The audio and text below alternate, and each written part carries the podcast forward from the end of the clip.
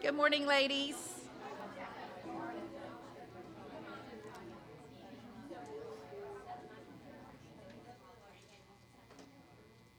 I just want to introduce myself and take a moment to share about something we're doing downstairs this fall. I'm Kim Staples, and I currently teach ninth and tenth grade English um, at Hickory Grove Christian, and I'm excited to share with you that we are expanding our early ed center that we have at Harris campus to come back to, I have to train, retrain myself for Mallard Creek campus this fall, um, but I want to share with you what that's going to look like. I am currently serving as transitional leader for the program, and I'm also still currently teaching high school, so um, a lot of long days, but it's been an absolute really neat thing to trace the hand of God over the past couple of months, and I could give you testimony all day long about a need has come up and He has filled it immediately. So it's been amazing to be involved in that. But this fall we're going to offer a two-day-a-week program on Mondays and Wednesdays, so we don't interfere with Abide. Um, so if you're looking for a part-time job, you still have time to do that and to come to Abide as well. But uh, on Tuesday, on Monday and Wednesday, we will offer a two-day-a-week program for babies, four months, all the way to three-year-olds, okay? And then we'll offer another three-year-old class that'll be four days a week, Monday through Thursday, so you still have your Fridays and your long weekends. And we'll also offer two four-year-old classes, four days a week. So um, I have brochures for that. I'm going to leave on the back table back there. I'll also leave some registration forms, and um, really need your help just in getting the word out. Um, if you fall within that age range of children, we would love to serve you and your family. And if you don't and you have neighbors who do, please help us promote the program by sharing flyers with some neighbors and things like that. Um, if you want to take a sneak peek of what our program will look like, it's the pendulum. I've been in education for thirty-one years, and we have seen the pendulum swing from one end to the other, and I'm excited to say that it is back to developmentally appropriate activities, Um, play. It's amazing that the push is for natural playgrounds with trees and logs, and guys, that's what we grew up doing. And so uh, they have discovered that what we did is best practice, and that's a good feeling to have again. So um, I did set up room one twelve downstairs as just a model classroom for what our classrooms will look like.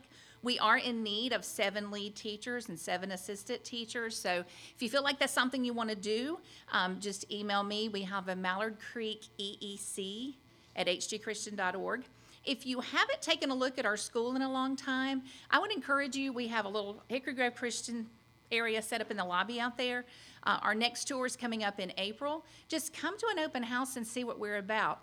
The cool thing is we now offer a place for you to, you know, partner with your family where we can take your child in the cradle and we can get them all the way to a high school diploma.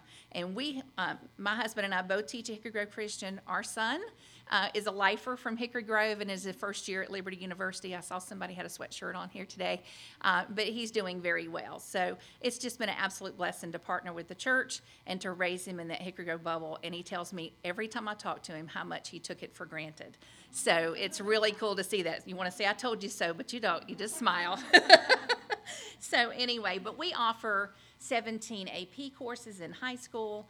Um, our class size is reduced to um, twelve in the lower grades. So that's just an amazing experience. So if you hadn't taken a look at us in a long time, please do so. But it's a blessing to speak to you today. If I can help you in any way, just help us promote the program because it's going to be great this fall. Thanks, guys. Amen. Amen. Um, and good morning, and thank you, ladies, for the lovely, lovely music.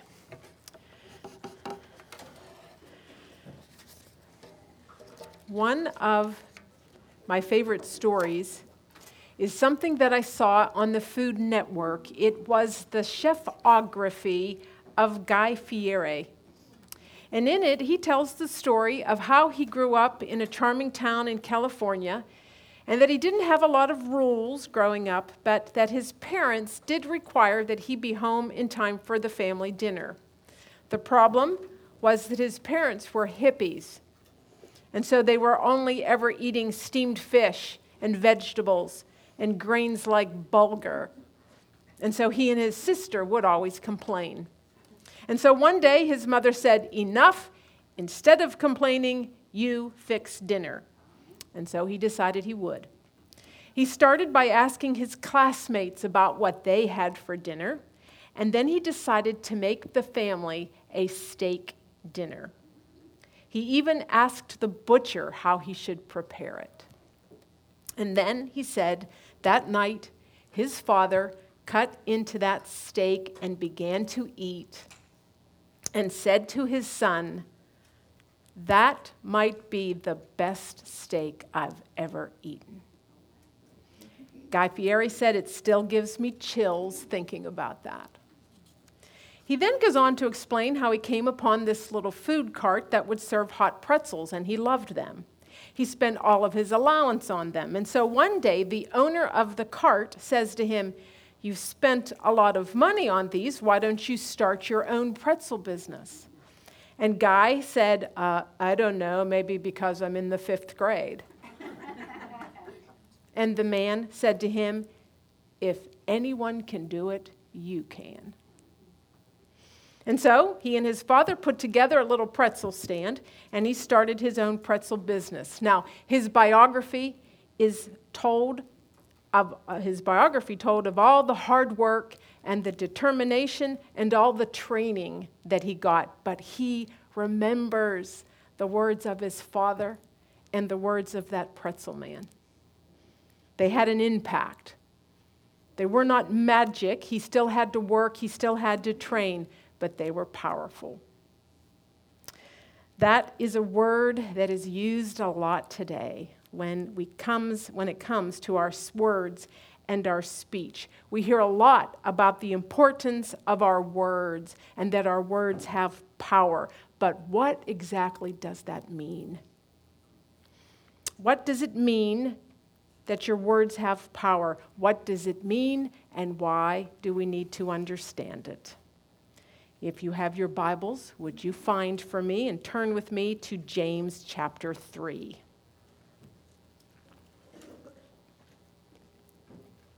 James chapter three, verse one says this: "Not many of you should become teachers, my brothers, for you know that we who teach will be judged with greater strictness.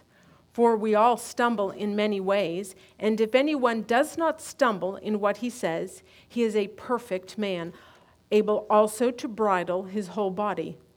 If we put bits into the mouths of horses so that they obey us, we guide their whole bodies as well. Look at the ships also. Though they are so large and are driven by strong winds, they are guided by a very small rudder wherever the will of the pilot directs. So also the tongue is a small member, yet it boasts of great things.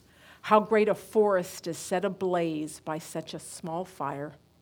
And the tongue is a fire, a world of unrighteousness. The tongue is set among our members, staining the whole body, setting on fire the entire course of life, and set on fire by hell.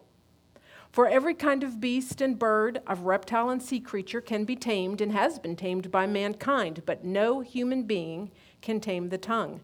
It is a restless evil full of deadly poison. With it we bless our Lord and Father, and with it, with it we curse people who are made in the likeness of God. From the same mouth come blessing and cursing. My brothers, these things ought not to be so. Does a spring pour forth from the same opening both fresh and salt water? Can a fig tree, my brothers, bear olives, or a grapevine produce figs? Neither can a salt pond yield fresh water." Okay, we'll stop there. This morning, as you can see from our passage, we are going to be talking about the tongue. So we're going to start with some basics, and then we're going to do some review. And then we want to work through this passage and hopefully add another layer to our understanding about the tongue. But to start, here is our first point. Number one, in the Bible, the word tongue is often used as a figure of speech to reference the spoken word. Okay, now you could also write the word lips there, because that's another body part that's um, used to reference the spoken word. So what we're really talking about is our speech, our words, our conversation. All right, now I want you to keep your finger here and turn with me to the book of Genesis. Book of Genesis, this will be a review. Take a look at chapter one, Genesis, verse three. We're going to read that God spoke. God spoke, and then something supernaturally uh, was created out of nothing. In fact, all through this chapter, we're going to see over and over again that God speaks. By verse twenty-eight, you can take a look at that. He is speaking to the first humans. All right, then if you turn over to chapter two, verse twenty-three, the man is now speaking. All right, now turn one more page and go look for chapter three. Chapter three, verse one, the serpent is speaking. Now the enemy of God is speaking. All right, so if you were here for our communication lesson, um, when we did, talked about that in the marriage course, uh, we said that communication was God's idea. He is a communicating God. God speaks. Okay, and we have been created to communicate. In fact, we've been made in the image of God. All right, and the um, and our ability to communicate with words and speech is seen as major evidence of that. Okay, and so sometimes, because talking is such an ordinary part of our lives, we forget our next point, number two. Words and communicating are a unique and powerful gift from God. Now, if you were to do a Google search about the power of words or taming the tongue, you would quickly be overwhelmed with the number of resources that are out there. There are all kinds of books, there are all kinds of sermons and websites explaining the power of the tongue. Perhaps one of the most famous voices out there addressing this now is Joel Osteen. He has a sermon emphasizing the power of our words and how we have the power of life and death in our words. He says that James says that we can bless our lives or curse our lives. He went on to explain that if we have a poor mouth, then we'll have a poor life, and that we need to say things like, I'm getting younger. I'm getting better looking. I'm going to live a long, productive, faith-filled life. Call yourself strong, healthy, beautiful. Those were his ideas of speaking powerful words of life. He then goes on to share a story of a staff member that told him that she says every morning, "Girl, you are looking good today." Or some days, you look good, but today, you look really good. He went on to say, stop criticizing yourself. Start your day saying, good morning, you good-looking thing. Now I want you to think about it, ladies. Why, why, why, why, why, why would I want to start my morning focusing on something so fleeting and vain? His teaching makes no biblical sense. Can I tell you?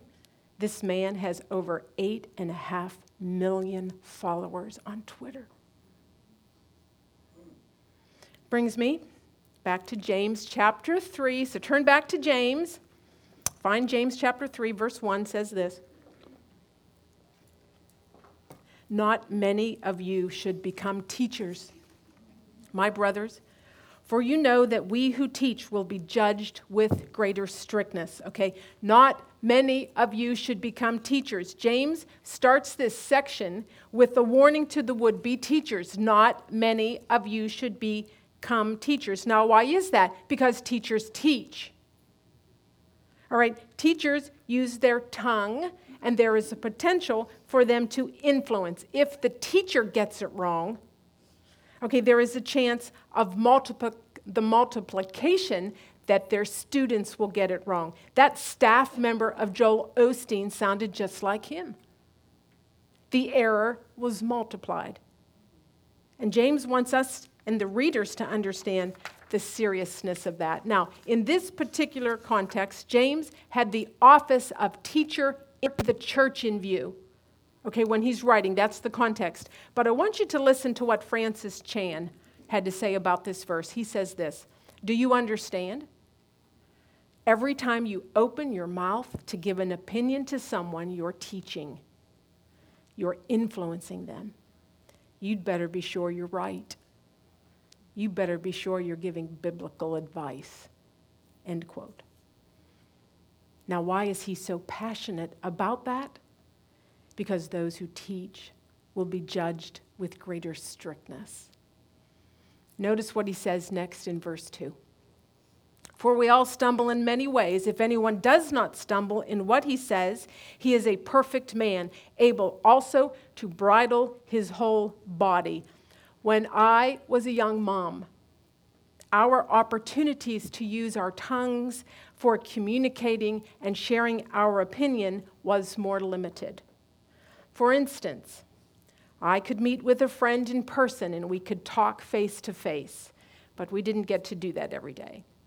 I could write a letter and put a stamp on it, okay?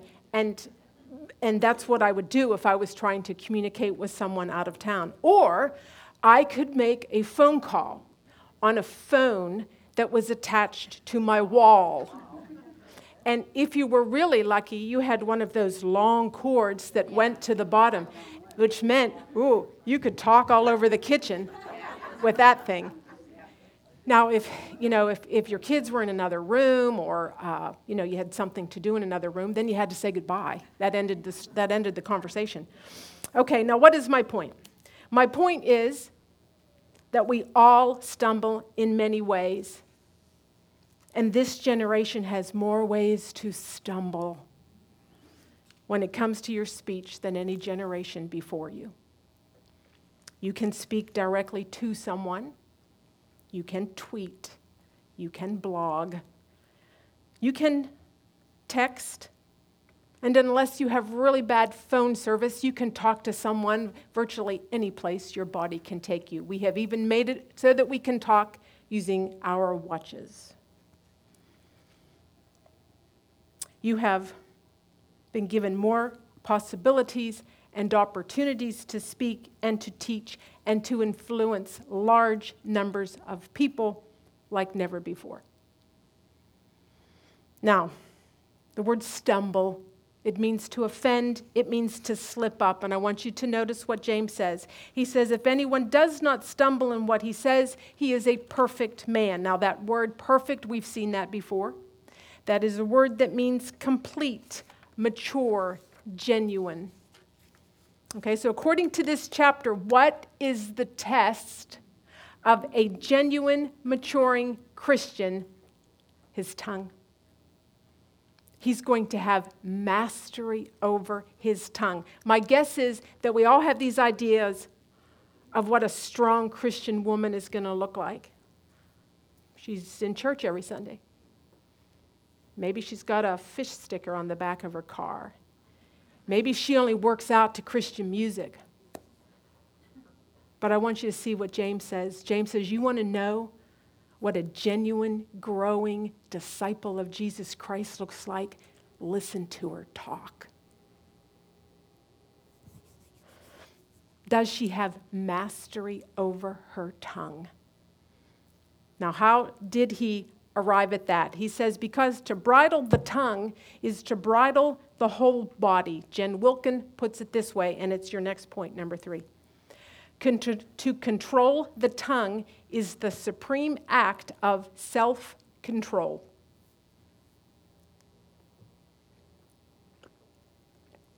To control the tongue is to control the body. And James, he's the great teacher. He's going to give us some good illustrations to help us understand that. Take a look at verse three. If we put bits into the mouths of horses so that they obey us, we guide their whole bodies as well. Look at the ships also. Though they are so large and are driven by strong winds, they are guided by a very small rudder wherever the will of the pilot directs. So also, the tongue is a small member, yet it boasts of great things. How great a forest is set ablaze by such a small fire. All right, James is going to use three things here to illustrate what he's talking about to, and help us understand the tongue. And I have these on your paper.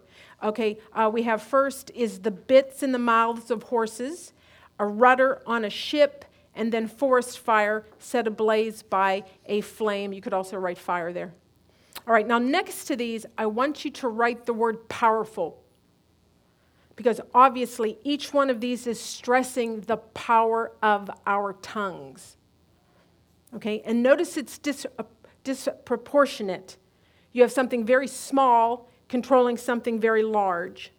All right, now next to that, I want you to write in big letters the word direction, at least next to the first two.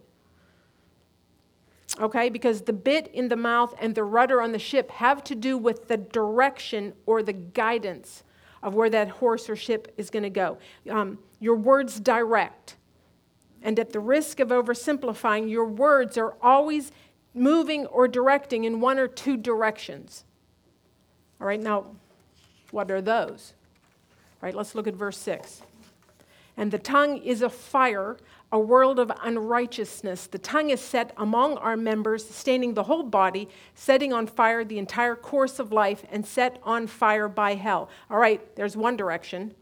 A world of unrighteousness, fire by hell. All right, now then jump down to verse nine. With it we bless our Lord and Father, and with it we curse people who are made in the likeness of God. All right, do you see the two directions? Okay, your words are either moving in the direction of blessing and exalting God, or they are moving to unrighteousness and the fire by hell. Proverbs tells us that life and death are in the power of the tongue. Two directions, life, death. When I was in youth group, one of my girlfriends had a grandfather who owned the local cable company. And so one summer, he let her borrow his Cougar convertible. And one night, she and some girlfriends decided to go to the drive-in in that car, and they invited me. I had just finished eighth grade. They had just finished tenth. It was a big deal to me to be included. Now, back then, they would show two movies. Two movies. We all watched the first movie. That was the feature. That was the one that we came for. And then the second one started, and it was rated R. And the sign comes up that it is this next movie was intended for those that are seventeen and older. And so my girlfriend, the sixteen-year-old driver, she says to us, "We're going home." Meanwhile, the girl sitting next to me in the back says, wait, wait, wait, wait, what, what, why do we need to go? Let's just check it out. Let's see what it's like. And then if it's bad, we can take off. What's the big deal? And the driver turns around to her and says, "We're leaving." She turns on the car, takes off, and away we go. Now, her words probably spared me from seeing something inappropriate. But more importantly, I was an eighth grader sitting in the back seat of that car watching all of that unfold. And I thought it was the most awesome thing I had ever seen. I thought that driver was being so strong and so brave and so righteous. I went home, and instead of thinking about the movie, I was thinking, I want to be like her. That's how I want to handle temptation. We're leaving. I have no, no, no, no doubt that God used her words to help me navigate my teen years. Her words were life-giving. Her words had direction. They were pointing me in the direction of something God-honoring and righteous. Our words are like bits and rudders, and they have direction. All right, now you might be thinking, well, you know, sometimes I say something that isn't necessarily God-honoring, but then again, it isn't exactly the hells of fire either. You know, it's neutral. All right, here's the problem with that mentality, that the Bible doesn't really provide that as an option. Your words are moving in one of two directions. Now I want you to take a look at verse six again and watch for that repeated word. And the tongue is a fire, a world of unrighteousness. The tongue is set among our members, staining the whole body, setting on fire the entire course of life, and set on fire by hell. Did you catch the repetition? I would, I would write that on your paper, fire. The tongue is a fire. Often, when you are listening or reading sermons about the tongue and on this passage, at some point somebody is going to give you a list of good questions to ask yourself before you speak, and I'd like to go over some of those now. I have a place for you to write them on your paper. Here's the first one. Is it true? Is what you're about to say, is it true? Do you know that it's true? All right, here's the second one. Is it kind? Is what you're about to say, is it true? And is it kind? Now, you might be thinking to yourself, well, you know, I'm, I'm not sure that it's really kind. I have some things that I have to say to my child, and I'm not sure that would, it would fall into that category. Well, that brings us to our next one. Number three, is it necessary? Is it needful? Does it really need to be said? Or are you just trying to get your two cents in and blowing hot air? Or is it needful to the situation? Is it going to be edifying to the situation? All right, those are the main three. Now, Jerry Bridges will add another. He will say, ask this, number four, is what I'm about to say going to build up or tear down?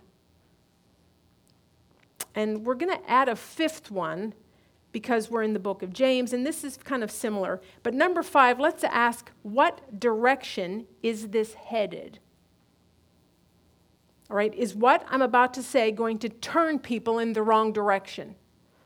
All right, because we said our words are directing. All right, now chances are, you are, if you're like me, you're looking at this list and thinking, this list is long.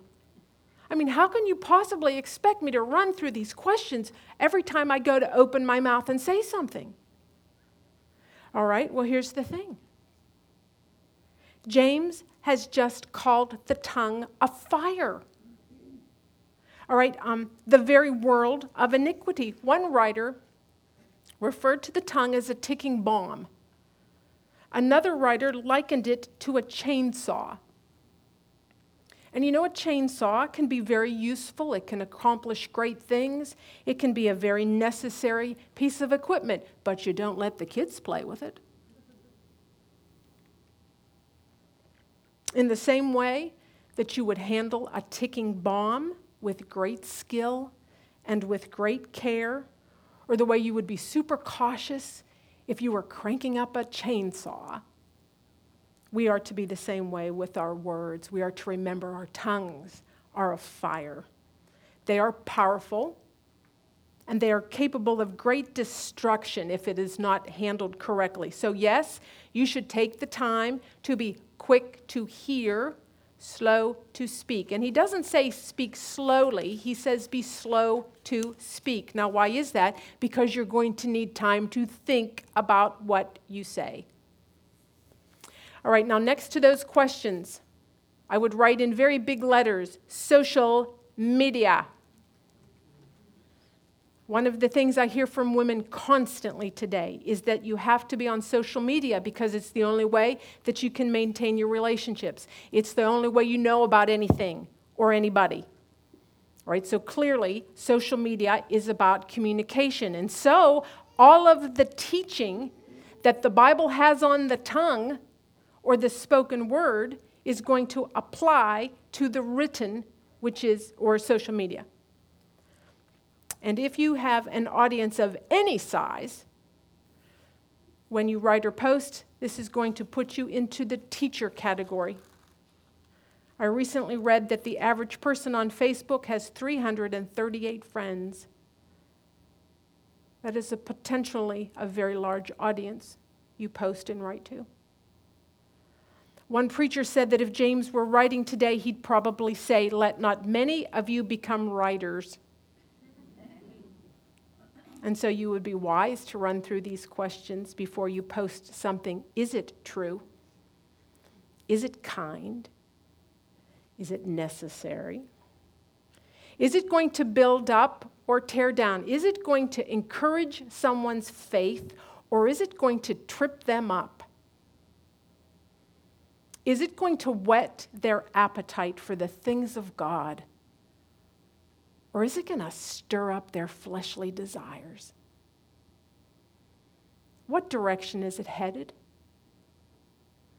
Are you pointing them to Jesus, or are you pointing them to stuff? Now you might be thinking, that's a lot to think about. That's a lot of responsibility. Yes, yes. You're about to crank up a chainsaw. You're about to use a chainsaw in a room full of mothers and children. You're about to walk through a crowd with a ticking bomb. So yes, it is a responsibility. It's a great responsibility. Social media has given you a platform. Perhaps I should say you've inherited it as a platform. It has given you a place and an audience and a means to speak and share and influence. And hear me, with that comes great responsibility. I wonder, would you teach your child the dangers of a loaded gun? Then you teach your children how to handle social media.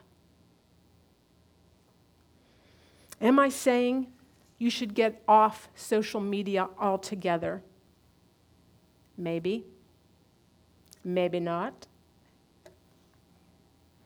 I would write in very big letters, bridle. Bridle. Yes, some of you probably do need to be talking and writing less, but remember, James didn't use the word muzzle. He uses the word bridle, and perhaps a better word would be mastery.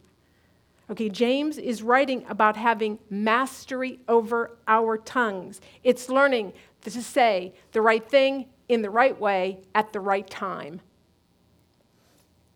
And I can tell you from experience, sometimes it's easier just to not say anything and to quit talking. All right, but James knows that talking and communicating is a very necessary part of our life. It's a very necessary part of gospel life. Okay? And so we have to have mastery over our tongues, but that presents a problem. Take a look at verse seven.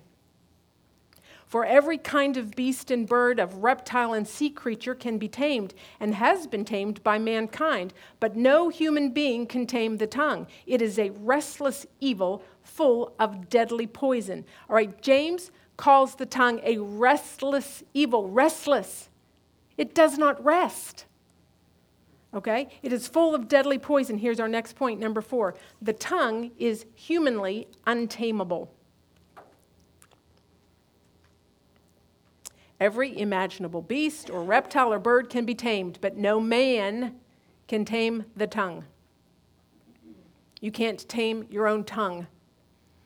You can't tame your child's tongue. All right, now what does all this mean? Why mention it now? I mean, he's just finished telling us that the mastery of the tongue is evidence that someone is a genuine and maturing believer. Interesting, James does not provide a lot of imperatives or commands in this passage, which is unusual. You might remember the first week, we said to expect that in about every two verses, you're going to see a command. This book is filled with them, and yet this part does not have a lot of that. He doesn't give us a list of questions to ask first, or a list of things to do, all right? So what's the answer? All right, how do you harness the tongue? Keep your fingers in James. Let's go to Matthew. Turn to Matthew, Matthew chapter twelve.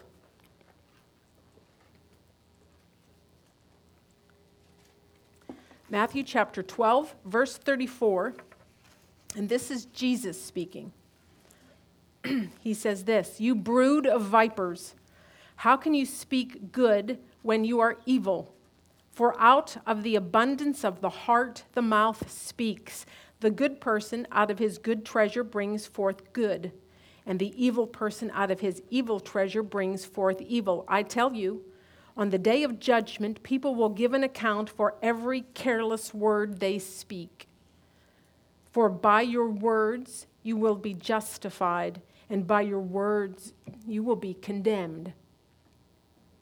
Jesus is saying, your tongue is condemning you because it is revealing what's down in your heart. The tongue is only the messenger of the heart. It's the tattletale of the heart. In June of nineteen seventy-two,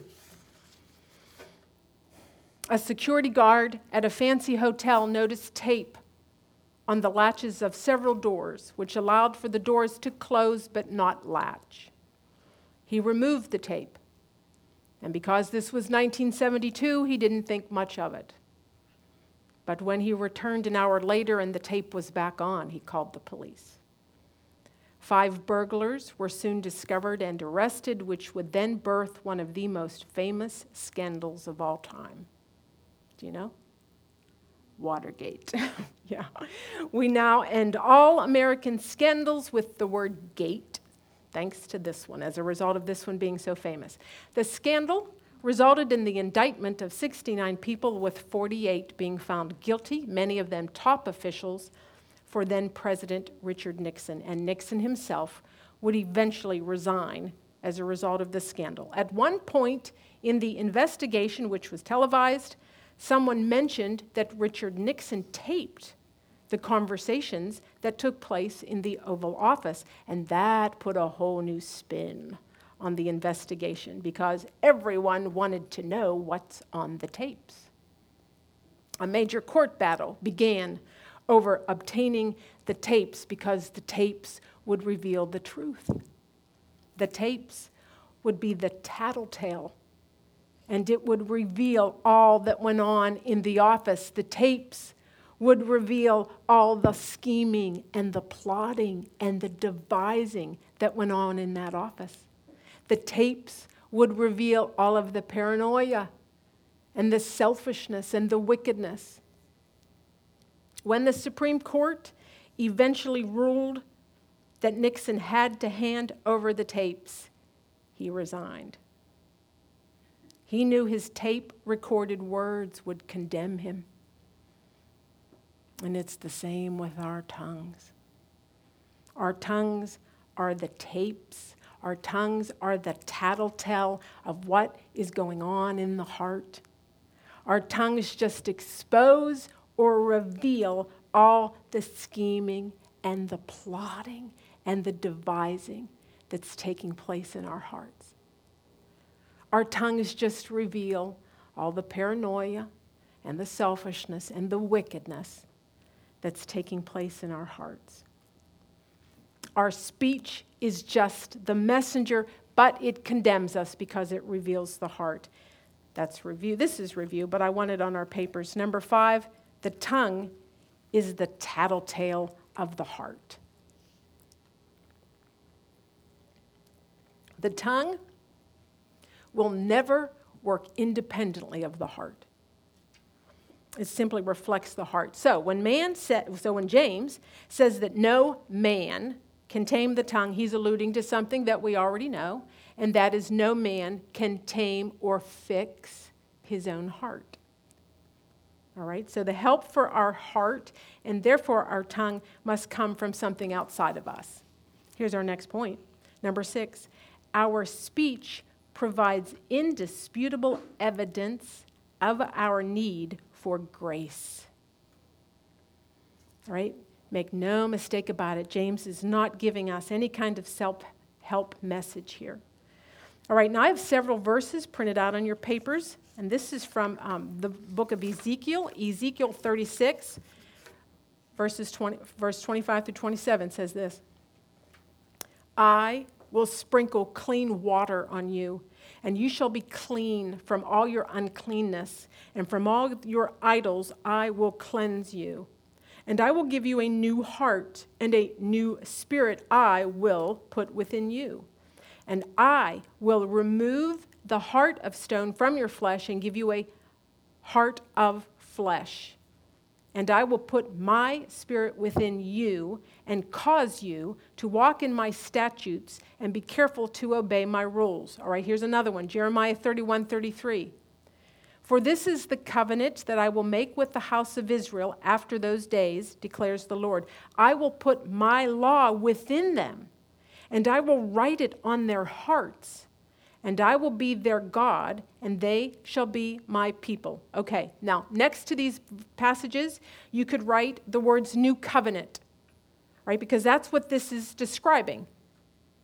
All right, you could also write the word gospel next to these, because this is a description of the work of the gospel in the life of the believer. It's the work of God, the work of the gospel, all right? And you could also write in big letters, grace, because that's what this is describing, the work of grace in your life. Now notice what this says, and this is God speaking. God says, I will clean you.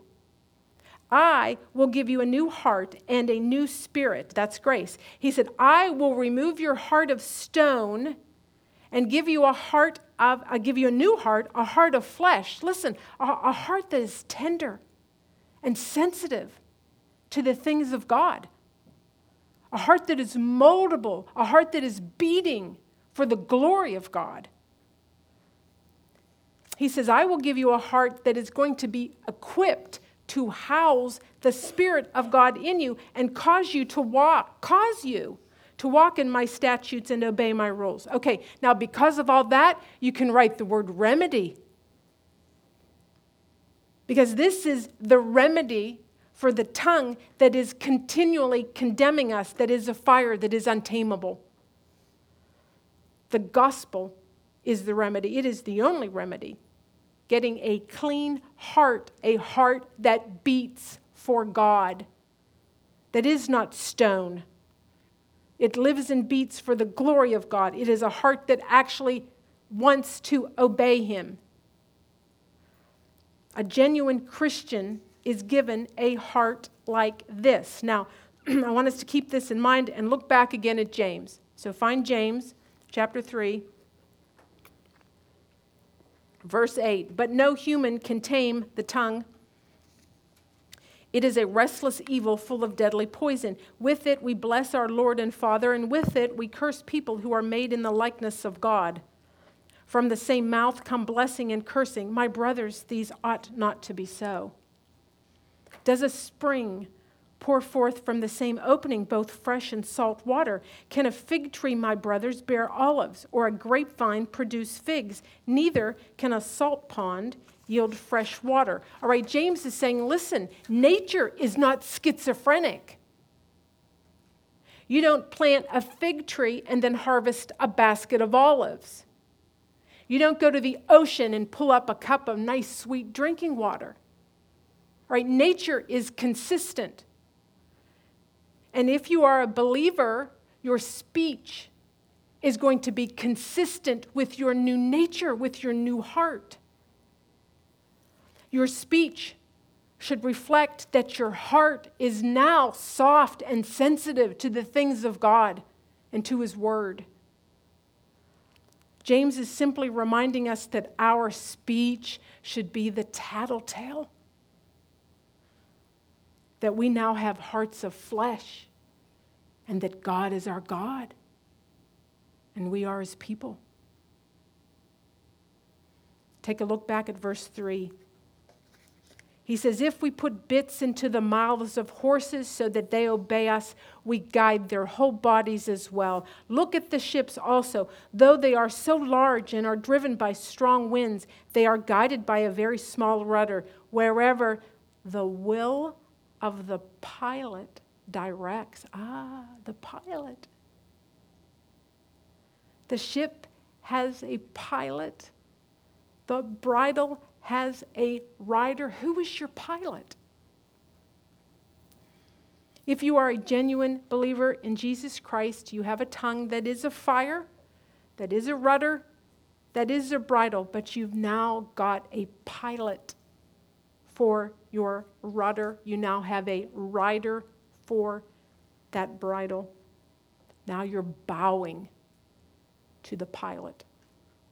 Now you're bowing to the rider. You're conforming to the rider of that bridle.